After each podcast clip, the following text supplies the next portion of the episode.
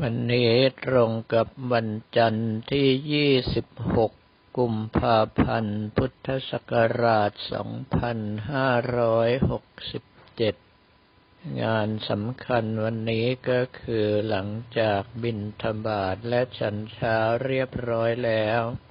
ก็นำพระภิกษุและญาติโยมผู้ปฏิบัติธรรมภาวนาพระคาถาเงินล้านหนึ่งร้อยแปดจบ เรื่องของการภาวนาพระคาถาเงินล้านนั้นจะว่าไปแล้วสิ่งที่ต้องการจริงๆก็คือการฝึกซ้อมทรงฌานทรงสมาบัติตามเวลา ส่วนผลของพระคาถาเงินล้านนั้นถือว่าเป็นผลพลอยได้เท่านั้นเองส่วนท่านอื่นจะมีจุดมุ่งหมายอย่างไรนั้นก็แล้วแต่ว่าแต่ละคนจะคิด กันอย่างไร ส่วนในช่วงสายก็มีการแข่งขันจักสารซึ่งจัดโดยคณะกรรมการสภาวัฒนธรรมอำเภอทองผาภูมิ เพื่อเพิ่มความสนุกสนานในงานประจำปีปิดทองรอยพระพุทธบาท และทำบุญอุทิศเจ็ดเจ้าเมืองหน้าด่าน ซึ่งผู้ที่ชนะเลิศก็คือเด็กหญิงจิระพิญญาพวงสุวรรณหลานสาวของลุงโจ นายสมบุญพวงสุวรรณครูศิลป์ของแผ่นดิน ซึ่งจักสารจนกระทั่งสามารถคิดลายใหม่ ๆ ของตนเองขึ้นมาได้ แล้วก็ถ่ายทอดให้กับลูกหลานแถวบ้านหนองบาง โดยเฉพาะหลานของตนเอง ก็คือเด็กหญิงจิระพิญญาที่กระผมมาตัวภาพไม่เห็นจักสารมาตั้งแต่หัวเท่ากำปั้น ตอนที่วัดท่าขนุนเข้ารับการตรวจประเมินเพื่อยกเป็นหมู่บ้านศีลห้าต้นแบบนั้นพระเดชพระคุณพระพรหมเสนาบดี กรรมการมหาเถระสมาคมเจ้าคณะภาคเจ็ดซึ่งตอนนั้นปฏิบัติหน้าที่ประธานโครงการสร้างความปลองดองสมณฉันด้วยหลักธรรมทางพระพุทธศาสนาหมู่บ้านรักษาศีลห้า เห็นเจ้าหนูตัวน้อยจักสารคล่องแคล่วมากก็ชอบอกชอบใจ ควักรางวัลให้ไปหลายใบแดงเลยทีเดียว ซึ่งการที่เด็กมีพื้นฐานดีแล้วมาชนะเลิศก็ไม่ใช่เรื่องผิดปกติ แต่ถ้ากับผมอัตมภาพเป็นเด็กหญิงจิระพิญญาก็คงจะเดินสายกวาดรางวัลทั่วประเทศไปแล้ว เนื่องเพราะว่าตาของตนเองนั้นเป็นครูศิลป์ของแผ่นดิน ยายก็เป็นครูศิลป์ของแผ่นดิน แล้วจะไม่ให้ตนเองเก่งก็น่าจะเป็นไปไม่ได้ ปัจจุบันนี้ทางลุงโจและป้าหลอนพวงสวรรณนั้น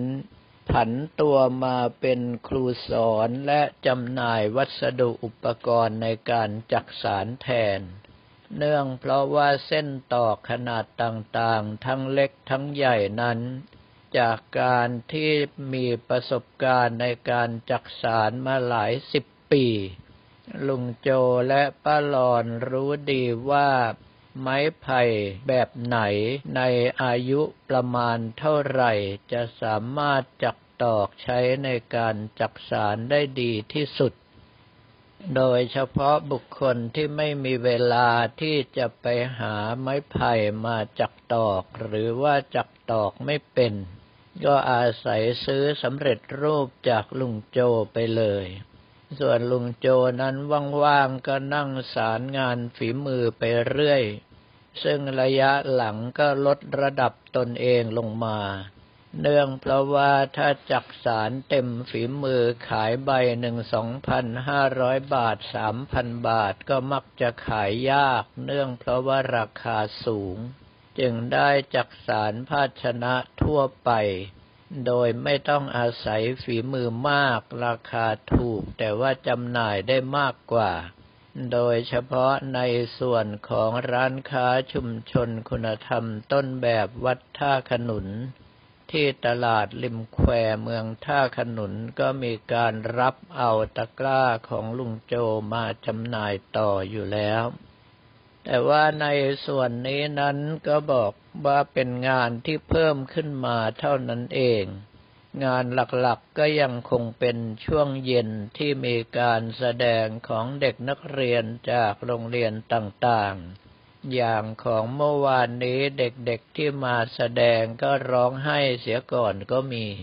เหตุที่เป็นเช่นนั้นก็เพราะว่าไม่คุ้นเคยกับการเจอคนมากๆ แล้วเด็กเล็กระดับ จากศูนย์พัฒนาเด็กเล็กอายุเต็มที่ก็ไม่เกินสามขวบ เมื่อเจอสายตาผู้ใหญ่จ้องอยู่เป็นจำนวนมากก็ทนแรงกดดันไม่ไหว แทนที่จะเต้นจะรำตามที่ครูบาอาจารย์สอนก็ไปนั่งร้องไห้แทนเป็นต้นส่วนที่น่าเอ็นดูไปกว่านั้นก็คือเมื่อรับรางวัลจากหลวงพ่อแล้วก็วิ่งไปที่ร้านค้า ซื้อน้ำบ้างซื้อขนมบ้างอย่างที่ตนเองต้องการ เพราะว่าข้าวปลาอาหารที่ทางวัดเตรียมไว้อาจจะไม่ถูกใจหรือว่ากินจนชินแล้ว แต่ว่าอาหารต่างๆตามร้านนั้นดูแล้วน่ากินมากเป็นพิเศษก็หมายตาเอาไว้ ครั้นรับรางวัลจากหลวงพ่อแล้วก็วิ่งเข้าร้านค้าไปตามๆกัน กลายเป็นว่าผู้ที่ประสบความสำเร็จร่ำรวยจากงานนี้กลายเป็นพ่อค้าแม่ค้าไปเสียแล้วสำหรับวันนี้นั้นมีเรื่องที่จะบอกจะกล่าวก็คือมีการลงภาพในสื่อโซเชียลก็ดีลงบทสัมภาษณ์ก็ดีพระภิกษุรูปหนึ่ง ซึ่งไว้หนวดไว้เคราและไว้ผมยาวโดยที่ไม่ยอมโกน อาศัยหมวกไหมพรมปิดบังเอาไว้ว่าตนเองมุ่นมวยผมเอาไว้ยาวเหยียดเลยทีเดียว แล้วก็มีสื่อสำนักดังไปสัมภาษณ์มาลง YouTube อยู่ในลักษณะที่ว่าทำไมท่านถึงไม่โกนผม ปรากฏว่าพระภิกษุรูปนั้นอ้างว่าตนเองเป็นเกจิอาจารย์สายพระฤาษี ครูบาอาจารย์ที่สอนมาก็สืบสายมาจากสายพระฤาษีดังนั้นจึงไม่โกนผมแต่ว่าไว้ผมมวยตามแบบพระฤาษีกระผมธรรมภาพเห็นแล้วก็ยังรู้สึกว่าเป็นการพูดแบบข้างๆคูๆเนื่องเพราะว่าตนเองเป็นพระภิกษุในพระธรรมวินัยนี้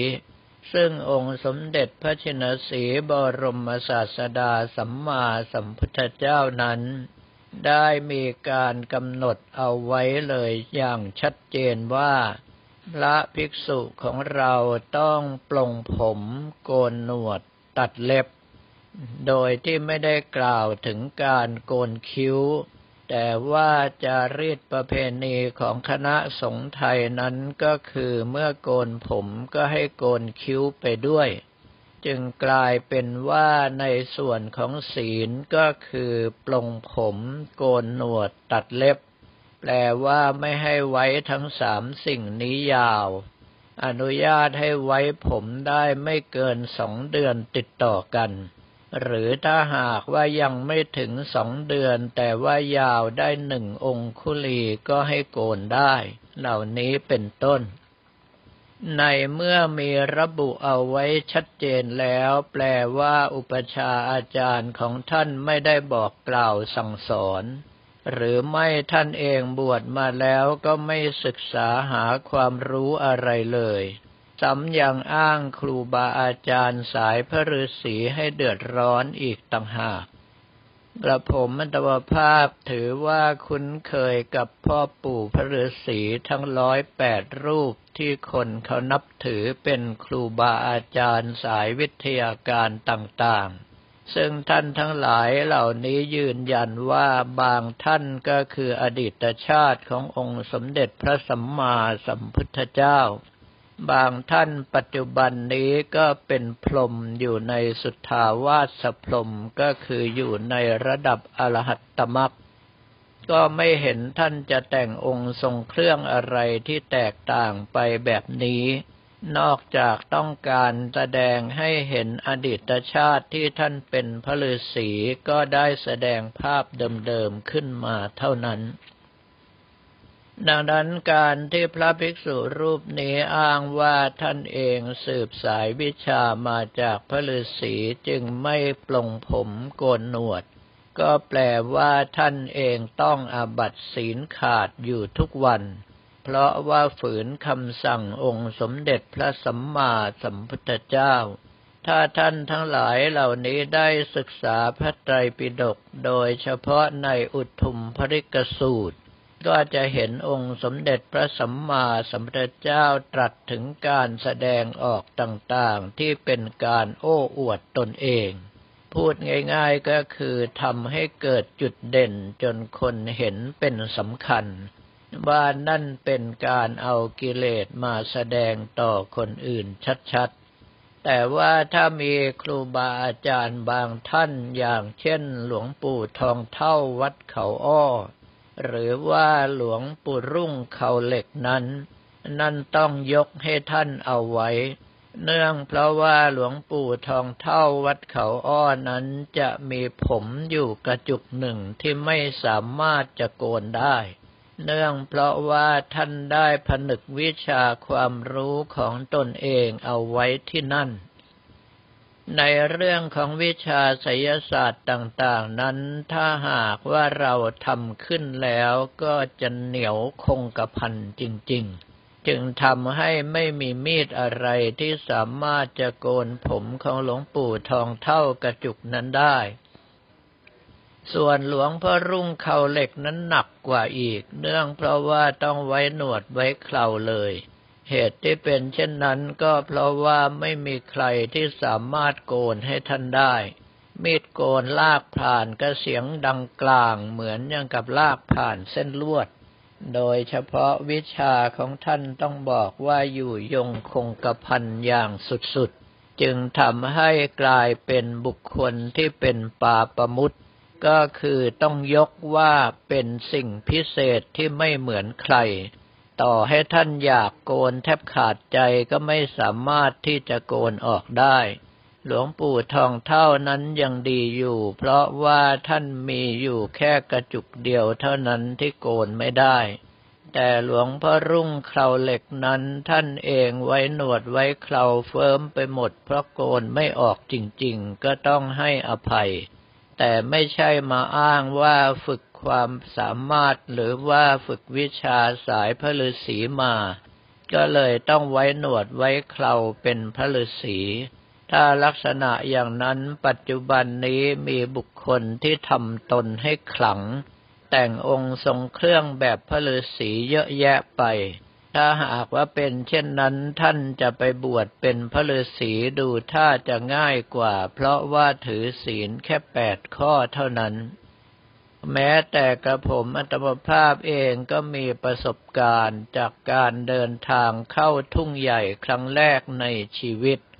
เห็นมีสารพ่อปู่พระฤาษีในทุ่งใหญ่ก็ลงไปจุดธูปเทียนและนำขนมและน้ำไปถวาย เป็นการบอกกล่าวเจ้าที่เจ้าทางขออนุญาตท่านเข้ามาในพื้นที่นี้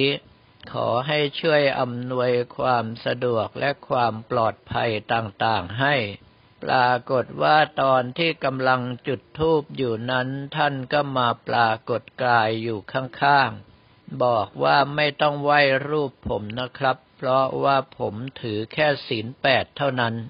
ซึ่งไม่ทราบเหมือนกันว่าท่านใช้ภาษาอะไร แต่เสียงที่ปรากฏนั้นดังแบบนี้เลย ในเมื่อเป็นเช่นนั้นกระผมอัตวภาพซึ่งไม่ได้คิดจะไหวอยู่ตั้งแต่แรกแล้ว เพราะว่าตั้งใจจุดธูปบอกกล่าวเท่านั้น ก็กลายเป็นว่าปักธูปแล้วก็ถวายน้ำและขนมโดยการวางลงอย่างเป็นระเบียบ หลังจากนั้นแล้วก็อธิษฐานขอบอกกล่าวให้ท่านช่วยเหลือในสิ่งต่างๆตามที่ต้องการ แล้วก็นอนในป่าเสือตรงบริเวณนั้น ปรากฏว่าสัตว์ป่าเดินรอบกรดทั้งคืนส่องไฟไปทางไหนก็เห็นแต่ดวงตาเขียวๆบ้างแดงๆบ้าง แต่ไม่มีใครเข้ามารบกวนในระยะใกล้จนเกินไป ที่เข้ามาใกล้ที่สุดคือบรรดาหมูป่าก็อยู่ห่างไปประมาณห้าหกเมตร ส่วนที่จะเข้ามาแทะหัวเลยก็มีเพียงเม่นใหญ่สองตัว ที่เข้ามาดมดมทางด้านศีรษะนอกกรด เมื่อส่งเสียงกระแอมก็ทำท่าตกใจกระทืบเท้าขู่อีกต่างหากก่อนที่จะถอยไปมีเสียงขนกระทบกันดังกล่าวเป็นทางไปทีเดียว ดังนั้นในส่วนที่ว่ามาทั้งหมดนี้ขอเรียนถวายพระภิกษุสมณเณรของเราว่า การจะเป็นพระภิกษุสามเณรของเรานั้นมีพระวินัยมีศีลเป็นเครื่องกำกับอยู่แล้ว ที่จะทำให้เราท่านนั้นเป็นที่เคารพเลื่อมใสของบุคคลที่พบเห็น ไม่ใช่ไปแสดงออกด้วยการที่ทำอะไรไม่เหมือนคนอื่นเขาแล้วหวังว่าชาวบ้านจะเห็นขลัง บุคคลที่จะเห็นขลังนั้นก็คงจะเป็นประเภทสร้างบุญร่วมกันมา หรือว่าขาดปัญญาอย่างแรงไม่คิดจะตั้งคำถามกับเรื่องผิดปกติในพระพุทธศาสนา แต่ว่าในส่วนที่น่าตำหนิก็คือสื่อมวลชนที่หวังยอดไลค์ไปเอาเรื่องท่านมาสัมภาษณ์แล้วก็ลงออก YouTube ให้คนจำนวนมากได้เห็น ถ้าเกิดมีคนเห็นขลังเลื่อมใสแล้วแห่กันไปก็กลายเป็นว่าท่านกำลังทำให้คนเป็นมิจฉาทิฏฐิ ซึ่งมีโทษหนักมากในทางพระพุทธศาสนา ส่วนจะหนักขนาดไหนก็ขอให้ท่านไปศึกษาหาความรู้กันเองก็แล้วกันสำหรับวันนี้ก็ขอเรียนถวายพระภิกษุสมณเณรของเราและบอกกล่าวแก่ญาติโยมแต่เพียงเท่านี้